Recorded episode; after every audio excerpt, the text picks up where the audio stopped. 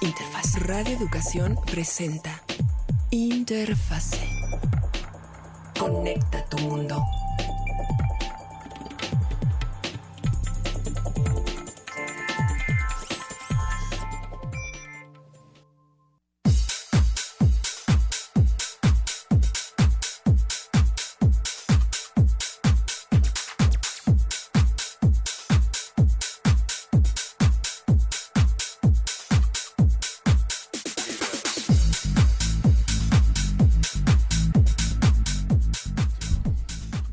Tal, gente querida? Es un gusto poder volver a saludarles a través de Radio Educación completamente en directo, agradeciendo que nos permitan seguir acompañándoles en este 2023 aquí a través de Interfase 1060, el programa dedicado a la tecnología en Radio Educación. Esperamos que ustedes estén recibiendo este año con salud, con buenos ánimos y nosotros por nuestra parte pues nos comprometemos para poder seguir llevando hasta sus oídos las novedades en torno a la tecnología que incide con nuestras vidas y los temas de actualidad en ese sentido y lo que ocurre también en redes sociales. Todo el equipo está reunido aquí para saludarles, para papacharles.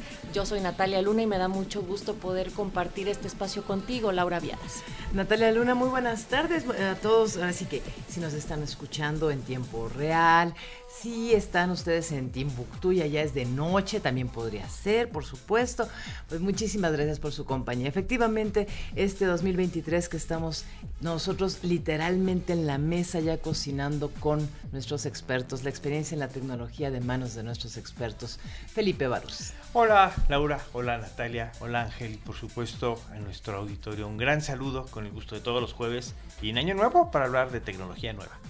Tecnologías nuevas. Ángel, buen día. Muchas gracias Natalia, Laura, Felipe. Un saludo a todo nuestro público en 2023 desde cualquier nuevo rincón de Internet en donde nos esté escuchando. Ay, mero, y si ustedes están también a través de la señal de Radio Educación, no solamente en AM, FM, también en las distintas estaciones que se hermanan, pero si andan ahí por YouTube, eh, Facebook o Twitter, está nuestra pues nuestra transmisión completamente en directo en Radio Educación, así nos buscan a través de estas vías y también pueden ponerse en contacto durante la siguiente media hora. Si ustedes nos llaman al 55 41 55 10 60 o también a través de nuestro WhatsApp daremos lectura a sus mensajes, ese es el 55 12 33 29 15. Del otro lado del cristal está Ramiro Romero, Alma Lilia Martínez, esta producción es de Mario Ledesma y todos estamos aquí para acompañar porque hoy hablaremos de lo que proyectan las grandes compañías de electrónica para este año,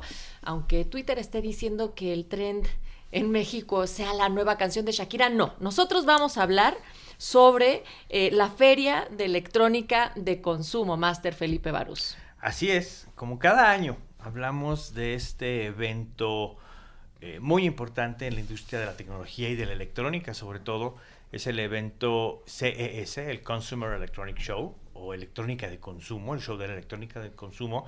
Se realiza cada año en Las Vegas, Nevada, en los Estados Unidos. Hace muchos años que yo no voy físicamente. Son fechas difíciles por inicio de año, en fin, son fechas complicadas. Entonces, este año tampoco me tocó ir. Pero la buena noticia es que los organizadores del CES, del, del, show de electrónica de consumo, se inventaron la modalidad digital. Entonces ahora podíamos acceder a las conferencias y al, al piso de exhibición, incluso a tener interacción uno a uno con, con los eh, ahí presentes, con los exhibicio, eh, eh, exhibidores, exhibicionistas no, no exhibidores. hay varios que también son bastante. Que también, también hay sí. exhibicionismo. Es Las Vegas, ¿no? Sí, es Las Vegas, exactamente. Es Las Vegas, la ciudad del pecado. Es Las Vegas. Y pues bueno, hubo cosas interesantes. Eh, eh, cosas que, me, que, algunas que a mí me sorprendieron en realidad. Y pues bueno, hemos hecho una pequeña selección de algunos temas relevantes de este evento. Y pues bueno, es lo que queremos platicar el día de hoy. ¿Con qué comenzamos? Pues eh, yo hice mi lista, no sé tú Ángel, ¿cómo va? Yo sigo tu lista porque está ¿Sí? muy completa y ese tema es particularmente tuyo. Bueno, el, el primer tema eh, que salió a relucir en el, en el evento del CES en Las Vegas este año fue el tema de la sustentabilidad. Es algo como que se les metió en la cabeza a todos los fabricantes y a todos los que hacen hardware, equipos, televisiones, teléfonos, etcétera. Y todo el mundo habla ahora ya de, de, reciclar. Pues ya era hora, ¿no? ya, era hora. Parte del asunto sería así como, hombre, qué barbaridad. Lo acaban de descubrir. Lo acaban de descubrir. Pero yo creo que se dieron cuenta, y yo creo que mucho tuvo que ver la pandemia también, que mm. los equipos ya no son de úsese y tírese al año de comprado. Yo creo que eso ha, ha cambiado un poco. Lo hemos mencionado aquí en Interfase, que las eh, costumbres de compra y de uso y de reciclaje de la electrónica está cambiando. Antes todos comprábamos teléfonos cada año o cada dos años y pues ya no, la gente ya se está quedando con su teléfono uno, dos, tres, cuatro, cinco, seis años y esto a lo mejor también implica reciclarlo. Por otro lado, las legislaciones en diferentes países nos están obligando a estandarizar componentes, a estandarizar eh, conectores, a estandarizar baterías, etcétera. Por supuesto, la escasez de electrónicos pues no contribuye a esto, o sea, implica cuiden ahora sus aparatos. Y bueno, todo esto ha influenciado muchísimo a que los fabricantes en general eh, de televisiones, de tablets, de teléfonos, de cámaras, eh, etcétera, todo lo que es electrónica de consumo, hablar de sustentabilidad. Y esto habla de productos verdes, productos con materiales que no contaminan, productos que son fácilmente reparables y fácilmente reciclables. Nos falta mucho, mucho, mucho por hacer, pero el hecho de que en un show de este calibre se hable de sustentabilidad, creo que ya es un paso muy, muy, muy importante. Y también es una escucha a las y los consumidores, porque también, no sé si han visto, Masters, eh, audiencias que han estado las notas presentes en ya los fenómenos sociales, psicológicos, de la angustia que le está dando a estas nuevas generaciones, el impacto que tienen nuestros consumos y nuestros hábitos sobre el medio ambiente. Es algo que ha estado presente desde hace mucho tiempo, por supuesto, pero que en estos momentos está detectando ya una conciencia y una preocupación que está alcanzando otro tipo de afectaciones a nivel individual y colectivo. Y el hecho de que las empresas tomen nota, también me podría parecer sospechoso es decir, ¿qué tan verde es un auto verde? Entre comillas radiofónicas, porque hemos dicho aquí que cuál es el proceso de que una batería que se recarga después se pueda, em, pues, pues, procesar una vez terminada su vida. A mí me parece que en ese sentido pasamos de ser importante a urgente. ¿No? El tema de sustentabilidad pasó de ser importante durante muchísimos años a ser urgente. En esta misma mesa con 1060 Interfase hablamos incluso ahora que mencionabas, Natalia, pues ¿qué tan verde es lo verde? Pues el greenwash, ¿no? El mismo greenwash que durante tanto tiempo provocó este tipo de reacciones. Bueno, a ver, los consumidores quieren que se ponga de moda lo sustentable. A ver, bueno, entonces vamos a, ponerles ahí sellitos.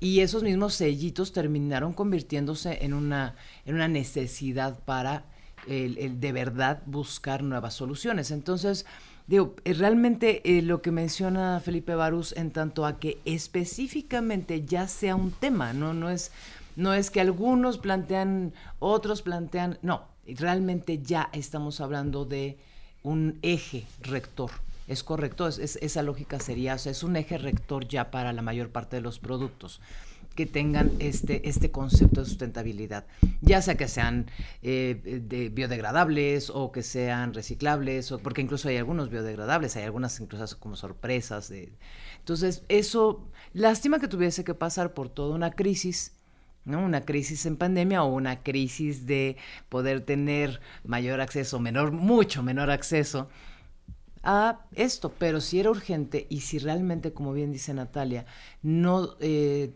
quitan el dedo del renglón las nuevas generaciones para que los usos de las tecnologías nos provean un mejor entorno en cuanto al medio ambiente, pues bueno, finalmente de lo, urgente podrá ser productivo.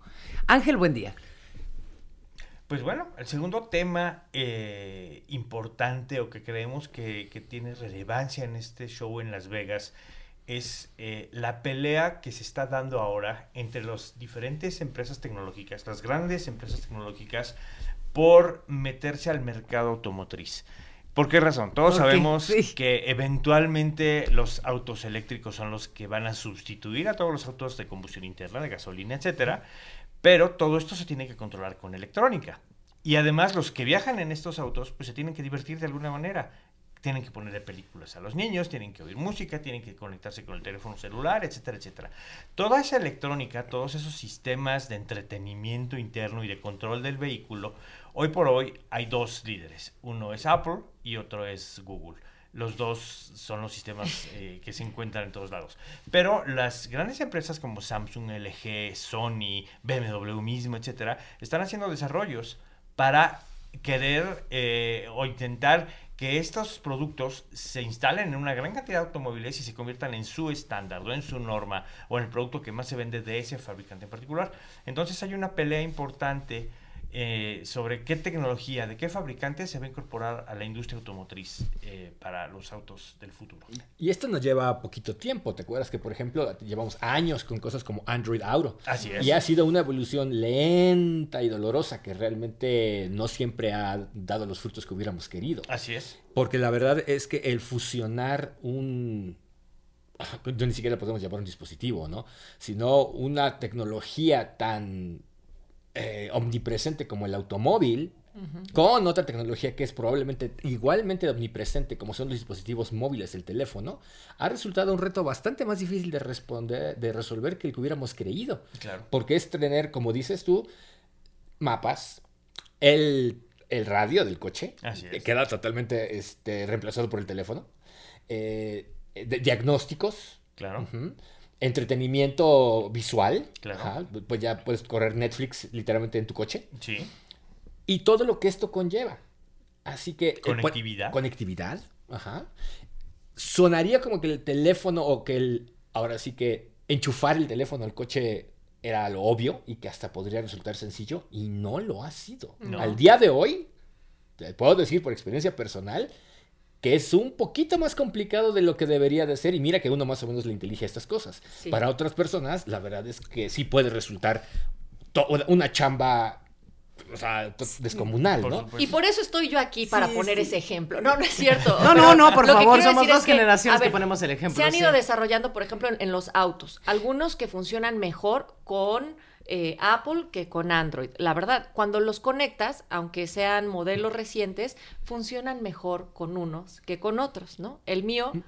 En este caso, por ejemplo, jalea más con Apple, pero si hay un Android que se conecta, le cuesta más trabajo sincronizar los otros datos eh, que normalmente tendrían que tener. Puede que este sea un ejemplo muy por encima, pero también quiero pensar en algunas de las propuestas que se emitieron en esta feria y está padrísimo pensar en que un auto ya pueda ir detectando.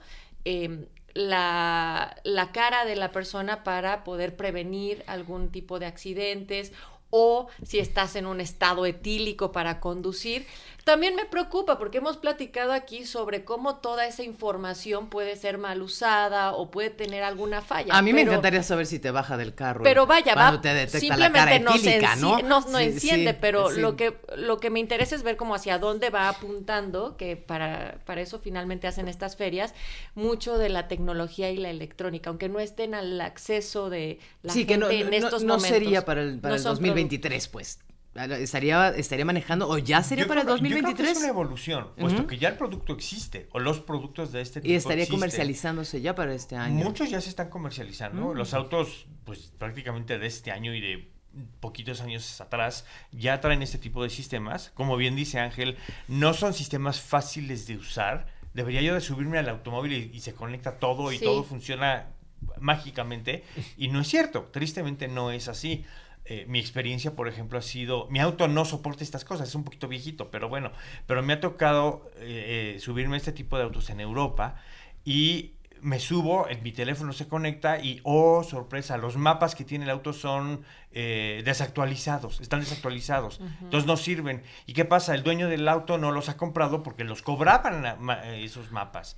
Sí. Entonces, ese tipo de situaciones se daban o se dan todavía y hay muchas vertientes. Una cosa son los mapas, otra cosa son los diagnósticos, otra cosa es la música, otra cosa Sí. son la conectividad, si me voy a otro país funciona o no funciona. En fin, hay muchos aspectos diferentes y cada uno de los eh, fabricantes de estas tecnologías está tomando un papel o un rol en ciertos ámbitos o en ciertos aspectos, ¿no? Creo que Google y Apple son las plataformas base y creo que van a seguir así. Tal vez Tesla, que no sé Tesla ni qué usa, pero bueno.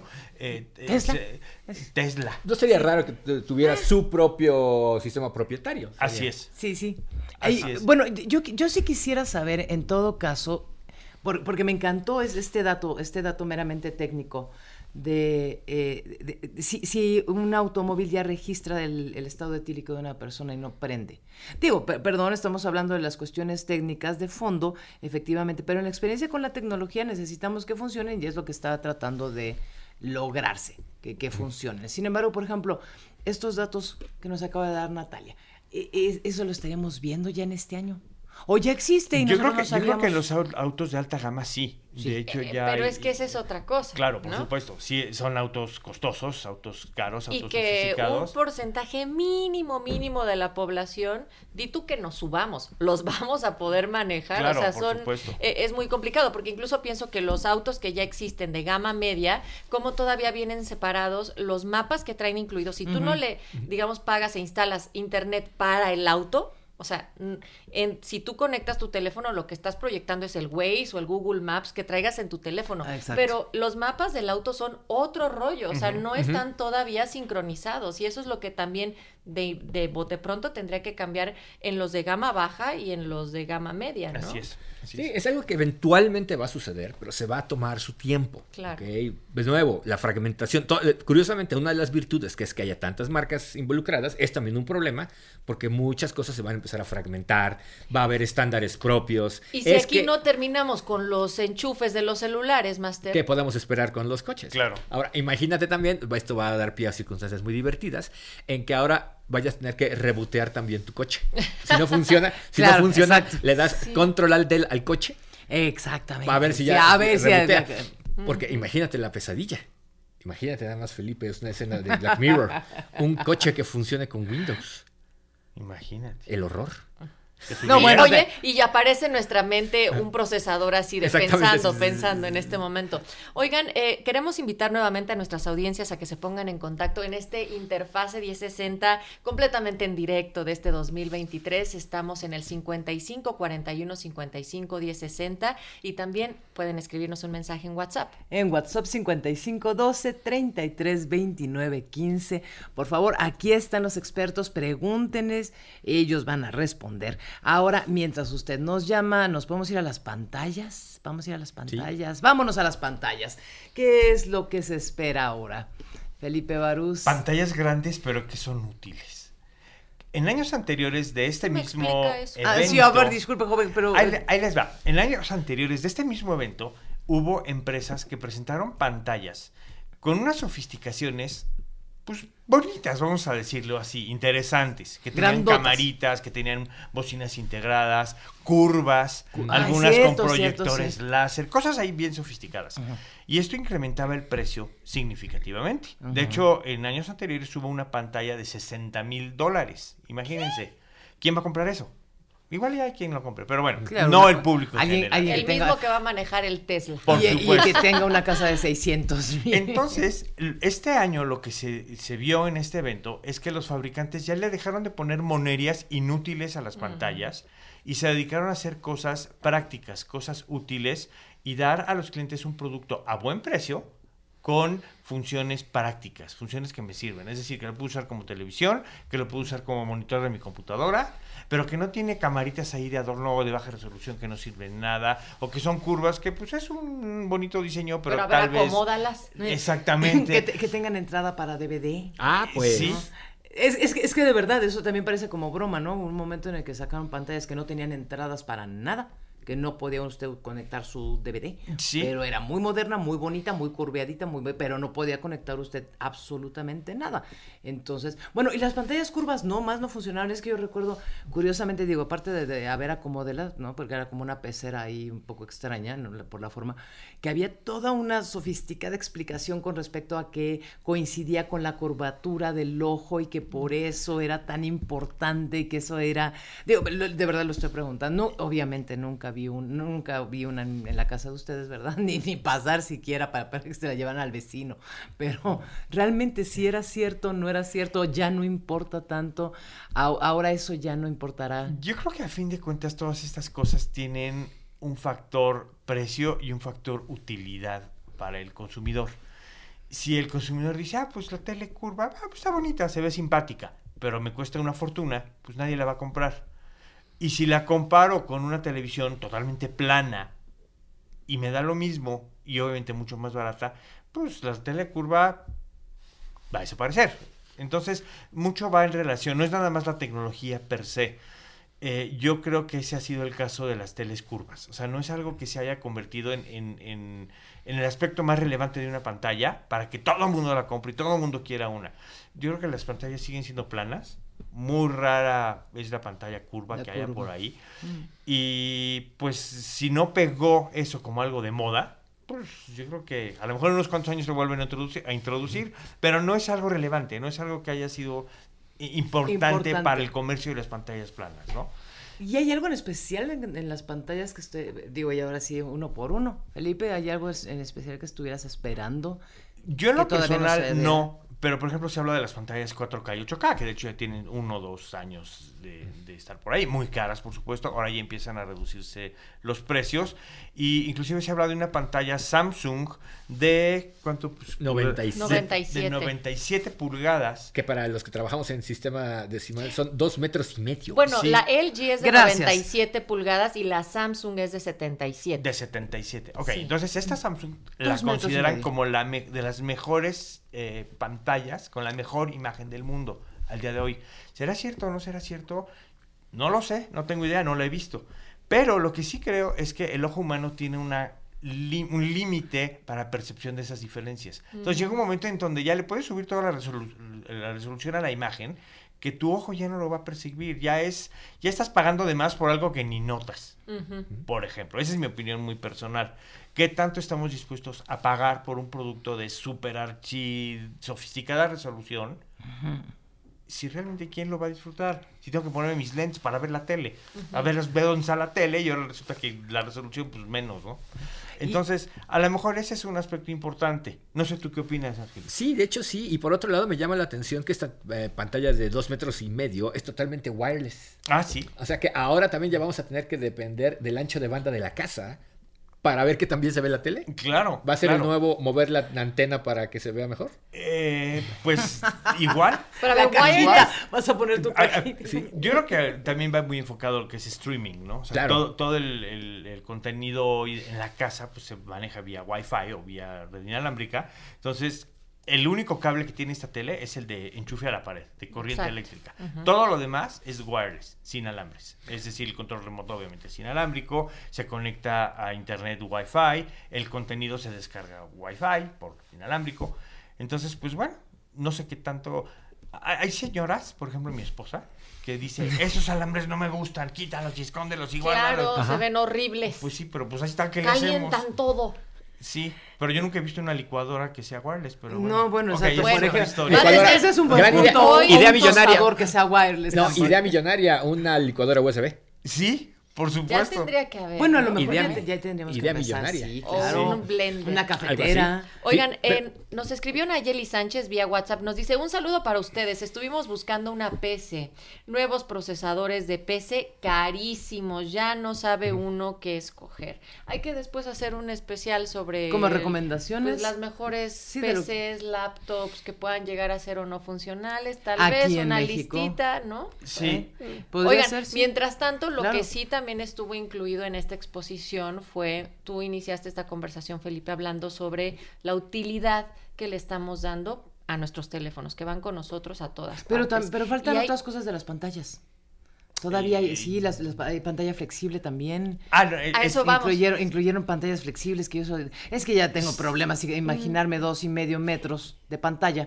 Ahora una flexible, pues solamente que me la lleva yo al baño. Pues habrán visto, incluso ya aquí en México, que hay muchos teléfonos que se doblan. Ajá, los como cuadernito, que se doblan a la mitad.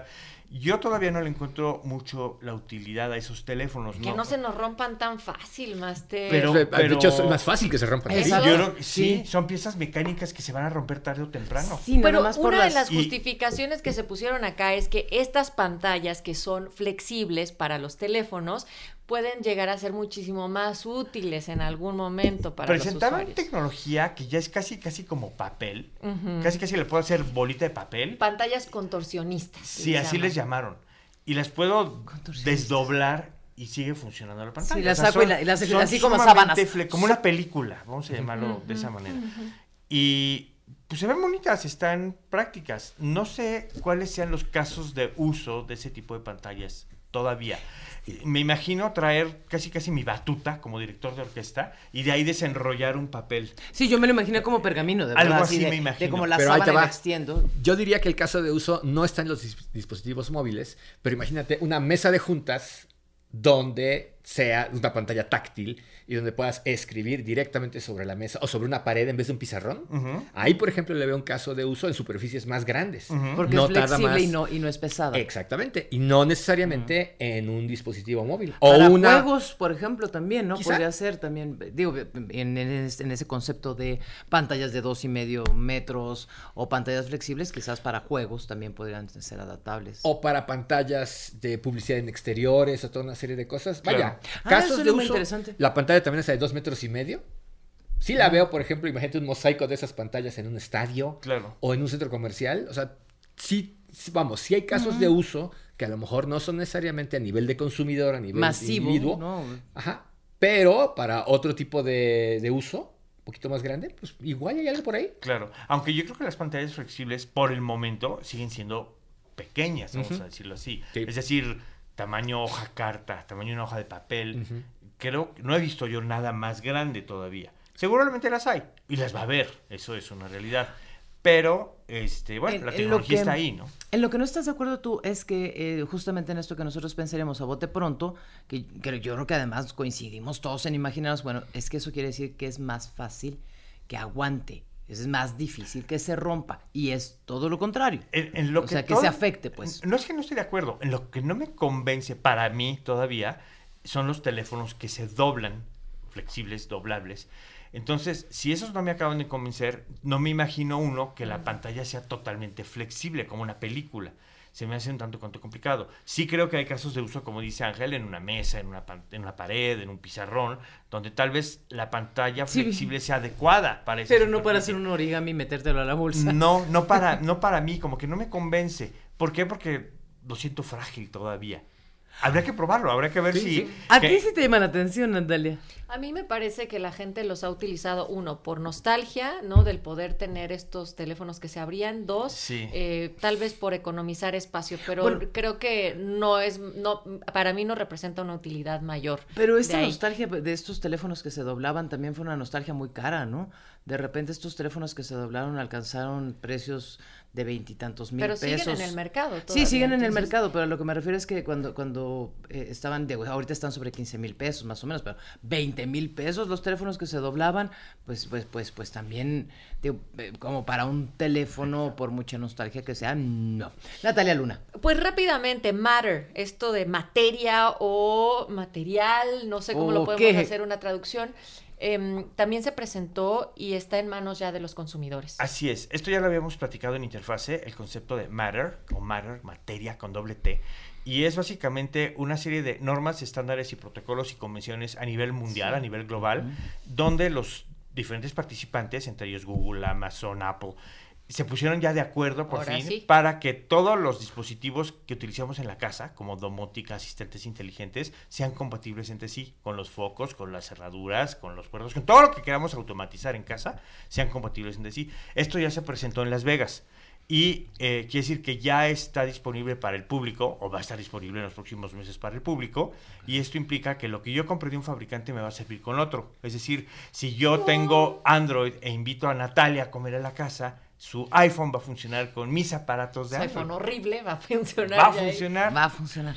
La puerta la va a dejar entrar. Entonces, Exactamente. sí va a la- funcionar. la, puerta no la va a desconocer. Exacto. Pues Exacto. hablaremos más sobre esto conforme Así vaya existiendo más desarrollo. No sé si les he contado que a mí me encantan los totos. Son estos sanitarios en Japón que Ah, se justamente, sí, yo- yo- calientan yo- el te iba a preguntar. asiento, te echa agüita. A mí me recordaron eso. Bueno, un montón de cosas, ¿no? Pero ahora se están inventando WCs que eh, son baños inteligentes que nos ayudarán a medir otras cosas. Pues sí, el- otro de los elementos importantes en este evento en Las Vegas fue la salud personal.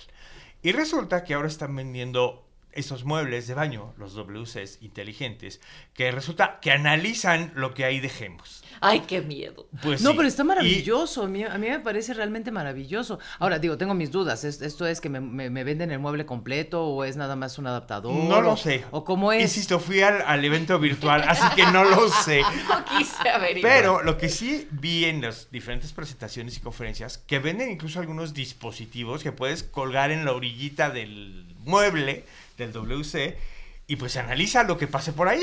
Lo que no me preguntas cómo funciona. Realmente es interesantísimo, porque si yo cada vez que voy con el médico y me dice, no, es que por favor vaya usted y hace un examen de orina para poder sab- para poder medir, o digo, qué mejor que poder llegar con ciertos elementos. No creo que una cosa vaya a suplir a la otra. No creo que este- esta medición vaya a suplir el estudio clínico, pero sí entonces puedo llegar y mire, eh, este fue el primer resultado y podemos compararlo con los días.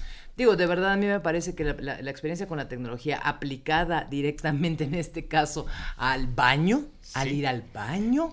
Vamos a tener que hacer un programa sobre tecnología de salud digital. Por porque favor. hay experiencias ya al respecto bien interesantes. Pues esto queda también en el tintero. Muchísimas gracias por dejarnos acompañarles en este primer programa en vivo de Interfase 1060 este 2023. Todo el equipo les agradecemos. Nos encontramos el próximo jueves aquí en punto de las 5 de la tarde a través de todas las frecuencias de Radio Educación.